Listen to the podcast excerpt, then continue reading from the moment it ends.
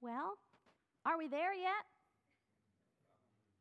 Who's heard this phrase from before? Maybe from a bored child or another passenger in your car, maybe even you in the car before. I remember sitting in the back seat on the way home from visiting my grandparents' house when they lived in Sebring. I was probably eight. And we were almost home, maybe 30 or so miles from home, but a ways to go. And yet I had that phrase on repeat Are we there yet? Are we there yet? You know how you'll know when we are there yet, Tracy? said my dad. When you see the house and I stop the car. I had worn down my usually very patient dad to the core. But I was so bored, man. I mean, like, wow, 30 miles to go.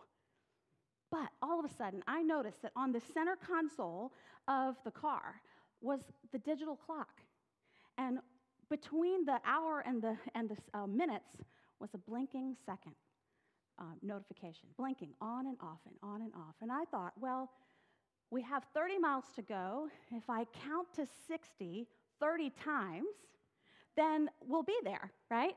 So there I go, counting over and over to 60, over and over. And a very brief moment of self awareness, I said to my dad, Dad, is my counting bothering you? and he said, If that's all I have to listen to, then we're fine. We made it home, but I don't recall going on another trip anytime soon. But Advent is like this also a long trip together, a journey that we are on, and it's sometimes really fun and it is sometimes really hard because we are not there yet. And so, in this season of Advent, the season that comes before we celebrate Christmas, this is where we are, traveling together. Advent means coming in Latin. And as, and as in the coming of Jesus into the world, we think of the stories in Scripture of the Christ child being born in a lowly manger, in a manger stall, surrounded by stinky, smelly animals and probably terrified parents. We think of the shepherds and the angels and gifts. And we are right to think of all those things. We are right to remember and reflect on all those scriptures and to be thankful that Jesus was born to be our Savior. But Advent is not merely the time for preparing for that or even for remembering solely just his birth. It is far, far deeper than that. Revelation 1 8 says this I am the Alpha and the Omega, says the Lord God, who is, and who was, and who is to come, the Almighty. And in Advent, we hold space as much as we possibly can. We hold space for all of who Christ is the Alpha and the Omega, Jesus Christ, the Lord Almighty, the beginning and the end, the one who was, the one who is now, and the one who is to come that we sing about in all of our Christmas and Advent hymns. The one who will come again in glory to bring about the fullness of his kingdom, including all of us into full completion, full completion of perfection in love. Are we there yet? No. And so each week in Advent, we will look at different scriptures that will guide us on that journey. Scriptures that will guide us from our own was to is, and from our own is right now into who we are to become in Christ Jesus. John and Kathy uh, lit our first Advent candle today, the candle of peace. And they referenced words from the prophet Isaiah, a prophet that foretold the birth of Jesus, gave us a description of who he would be, and the kind of kingdom that he would come to fulfill. So, hear the words of Isaiah, chapter 2, verses 1 through 5. the word that Isaiah, son of Amos, saw concerning Judah and Jerusalem. In the days to come, the mountain of the Lord's house shall be established as the highest of the mountains and shall be raised above the hills. All the nations shall stream to it. Many peoples shall come and say, Come, let us go up to the mountain of the Lord, to the house of the God of Jacob, that he may teach us his ways, and that we may walk in his paths. For out of Zion shall go forth instruction, and the word of the Lord from Jerusalem. He shall judge between the nations, and shall arbitrate for many peoples. They shall beat their swords into plowshares, and their spears into pruning hooks. Nation shall not lift up sword against nation, neither shall they learn war anymore. O house of Jacob, come, let us walk in the light of the Lord. This is the word of God for the people of God. Thanks be to God. The word that Isaiah, son of Amos, foretold was a new kind of kingdom. A kingdom that Jesus would come to establish and model. A kingdom that all nations would stream to. A kingdom where all people, all, all people would be eager to learn the ways of the Lord, where Christ would be the only ruler and judge. And here's the kicker where people would beat all of their swords into plowshares, all of their spears into pruning hooks. Nations wouldn't war each other anymore or even have to study it. But instead, all people would say, Let us walk in the light of the Lord. This is the kind of kingdom that Jesus came to birth in all of us, each of us. And really, this is a difficult vision to see in our minds, isn't it? Isn't it difficult? It is for me to picture all of this as a, as a reality in the future. Especially now, especially in our polarized world, the divided divisiveness of our world right now. It's hard to picture and to imagine. I have a new favorite author, and her name is Sarah Bessey. And she wrote an article that she published online this week. The article is called Does Advent Even Matter When the World is on Fire? And the answer is a resounding yes. It matters most, especially now and maybe for you and for me and together collectively, maybe these next four weeks will be the most important time that we have ever lived. It matters. As we consider the words of the prophet of the coming Christ child to be called the Prince of Peace and the Prince who is with us now, and the Holy One who longs for all people to stream to the mountain to learn his ways Jesus, the one who longs for us to beat our own weapons into tools of cultivation and growth and harvesting.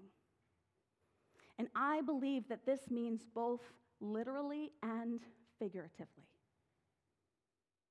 And my church family that I adore, I know this is a difficult message. I understand it. Very difficult message for us to hear, to consider, Often the scriptures are like that. Often the scriptures that tell of Jesus or of Jesus' teaching are so radical and foreign to who we are, it is hard to swallow. But that is the nature of the gospel message, often counterintuitive to our own humanity. I know for my sister and I that when we took long road trips together, that our parents would ask us to bring bags of toys with us so that we would be occupied at least for five minutes in the back of the van or back of the car. My mom's here today, you can attest to that, that sometimes things didn't always go as planned with Marcy and I in the back seat. But I, on the, on the road trip that I'm thinking of, we had gathered our toys, we had put them in little bags to take with us in the car. But I went to my mother's teacher stash of things and I pulled out the masking tape and I got into the car before anybody else was there and I tore a long piece of, piece of tape off and I divided the back seat all the way down. Brilliant, I thought. Brilliant. Now Marcy's toys will not be on my side. Hmm. But it turned out that wasn't such a great plan. I thought it was a brilliant preventative measure, but it only caused more problems. Don't I sound like a delightful child? Yes. on any journey we take, even if we're alone, there will fi- we will find conflict and the butting of heads along the way. It's just how this world is at the moment. No one had to teach me how to fight with my little sister. No one had to teach me how to argue with Eric, my husband, or he with me. It, what is it about me? What is it about you that arguing and warring with each other just, thinks, just seems to come naturally? It is because of the condition of our hearts. In the book, The Anatomy of Peace, the collective authors give a central reason for this heart condition.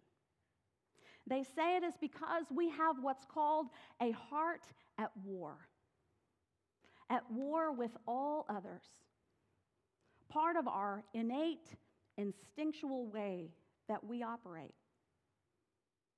A heart at war comes from the perspective of self, seeing everything from my own vantage point and outward. A heart at war notices everything and reacts to anything or anyone that's different than me, has a different perspective than me, or behaviors than me.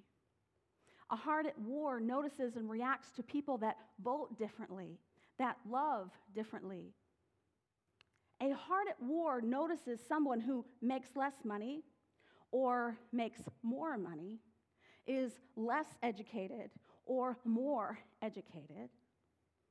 And a heart at war tries to change the behavior of others so that they line up with our own ideology. A personal example. Sometimes the arguments that Eric and I might have stem from me wanting to change his behavior. If he would just act like I want him to, man. And vice versa. A heart at war, that self perspective, wants to change the other in order to feel okay. But Jesus offers a different way. The Prince of Peace came to right the kingdom, even now. And he offers us a heart at peace. Jesus made several appearances after he was resurrected from the dead. And he would just show up amongst a group of people and he would say things like this He would say, My peace I leave with you. My peace I give to you. He would say, I do not give as the world gives. Don't let your hearts be troubled. Don't let your hearts be hearts at war. Accept my peace gift.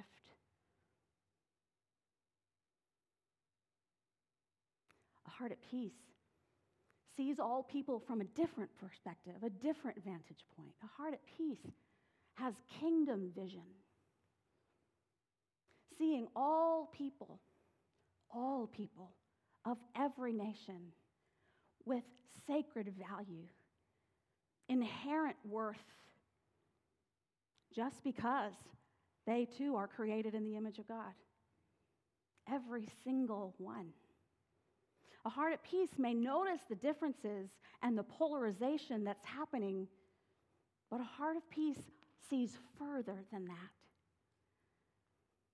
A heart at peace wants to lean in to conflict, to make true peace happen, not just to keep the peace.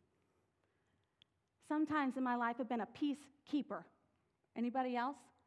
Like, if everybody's just on their very best behavior, we won't have any problems. That's a peacekeeper, and that's not healthy. A heart at peace is a peacemaker, one who leans into conflict, listening carefully to somebody else. Not listening carefully so that I can quickly get my response in, but to listen carefully so that I can learn about more about you, so that I can possibly grow. A heart at peace listens when there is strife and con- conflict to learn more, to understand, and to grow more, knowing that wherever we are right now, it's not a fixed eternal point. We have room to grow, more to learn. A heart at peace learns to mirror Jesus' own heart at peace. Imagine this Advent if we asked Jesus to birth this heart of peace within us, offering us whatever grace we need in that exact moment to begin to have that become part of our own heart. A place to begin and a place to grow, a place to develop, and a place to fail, and a place to get up and be forgiven and try again. But it is up to us to choose that. We get to choose. We get to choose whether or not to accept this grace gift of peace from Jesus or to leave it. Just leave it be. Sometimes when Christ has offered me things, gifts, places to grow, places to learn, I've chosen to leave it. Like, that's enough, Lord. I'm doing good to just breathe in, breathe out, and get through today. But sometimes when I have chosen to lean in and do the hard work in Advent, I have found places of immense growth, oftentimes failure, and the forgiveness from Christ to get up and try again. That is why having a church family, a faith family such as this, is so vital for us. Where we meet here every single week and we get to help each other with this. When I fail, I know you will be there, right by my side when I am on my knees at that altar, praying with me and for me. And I will do the same for you. That's what the beauty of a faith family does. We help each other along the way. And when one of us starts on repeat, are we there yet? No, man, not yet. But I'll go with you. I wonder what our relationships would look like in the church and out of the church if we took this advantage of this peace gift. What would our relationships be like with our spouses, our in laws, our strangers, strangers and neighbors, political rivals? What would our Facebook posts look like? If all of our hearts were on the journey of becoming a heart at peace,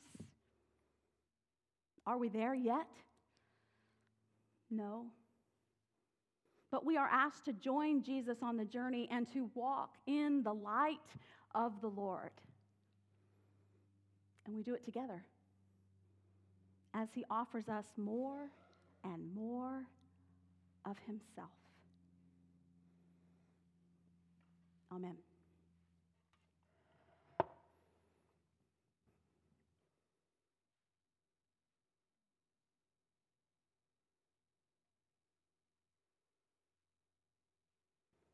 On the night that the disciples gathered for the very last time with Jesus, before Jesus went to the cross, they were gathering around a table,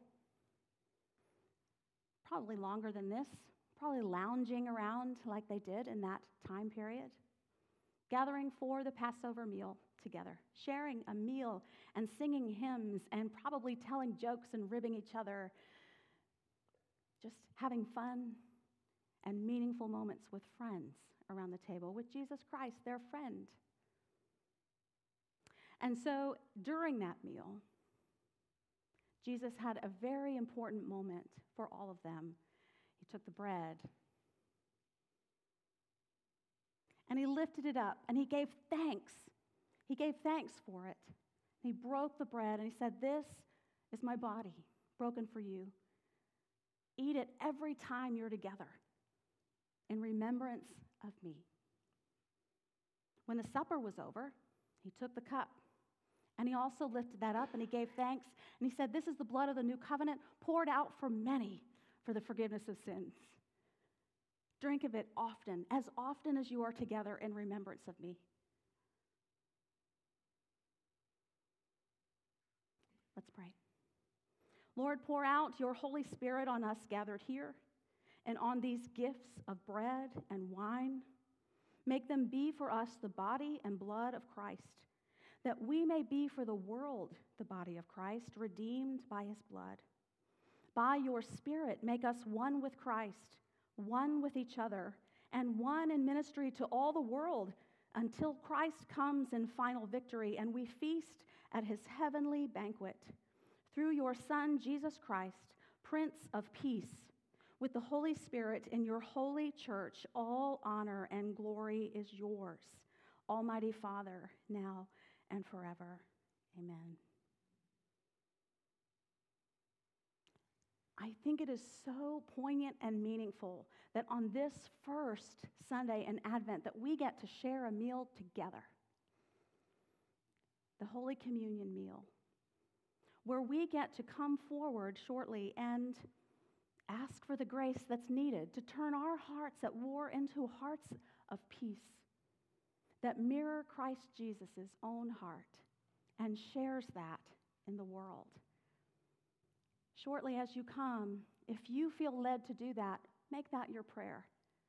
That Christ and the presence of Christ within these elements and our sanctuary here would transform our very hearts right in this moment to be more like His.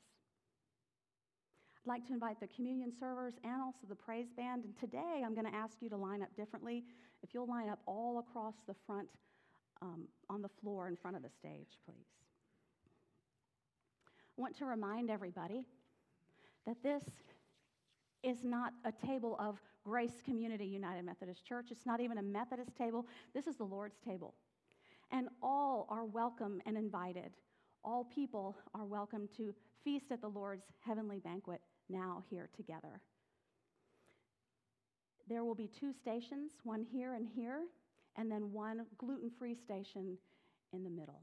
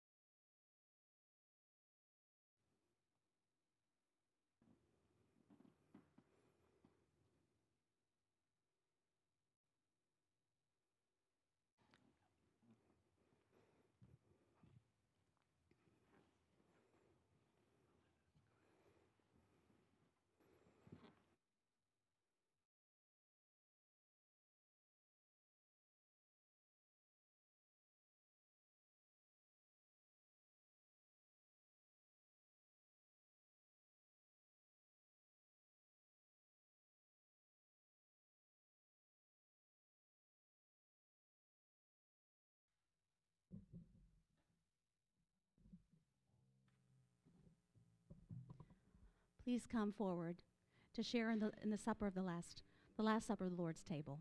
All are welcome.